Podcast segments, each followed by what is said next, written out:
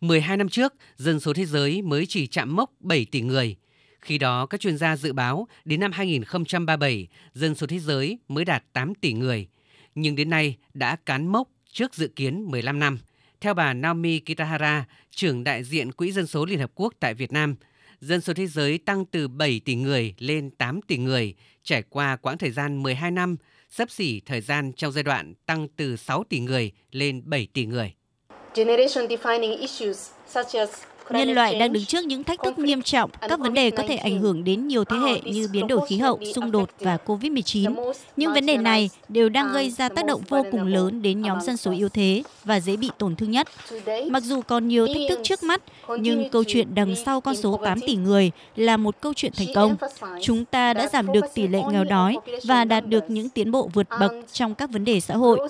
Chúng ta đang có dân số đông đảo hơn bao giờ hết, một phần là do tuổi thọ tăng lên và tỷ lệ tử vong bà mẹ và trẻ sơ sinh ngày càng giảm.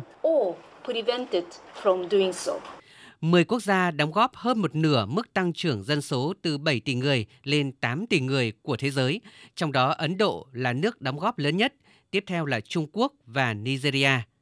Theo ông Phạm Hoài Nam, vụ trưởng vụ thống kê dân số Tổng cục Thống kê, khoảng gần giữa năm sau, dân số Việt Nam sẽ cán mốc một trăm triệu người với cơ hội và thách thức đan xen. Thế giới là tám tỷ, đây là cả một cái cơ hội để cho thế giới phát triển. Và ở Việt Nam ấy, theo dự đoán của chúng tôi ấy, thì đến sang năm, khoảng tháng tư, tháng năm thì dân số Việt Nam sẽ đạt một trăm triệu. Đây là một trong mười lăm quốc gia có tiềm năng về lao động lớn nhất của thế giới. Chỉ có mười lăm quốc gia là đạt dân số từ một trăm triệu trở lên thôi. Đây vừa là cơ hội nhưng cũng vừa là thách thức.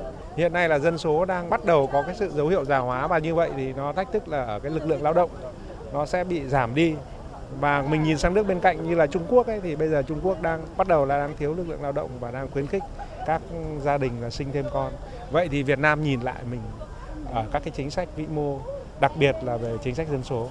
Dự báo mười bốn năm rưỡi nữa, dân số thế giới sẽ cán mốc chín tỷ người và sẽ đạt mức cao nhất khoảng mười phẩy bốn tỷ người vào năm hai nghìn không trăm tám mươi và duy trì ở mức đó đến năm hai nghìn một trăm.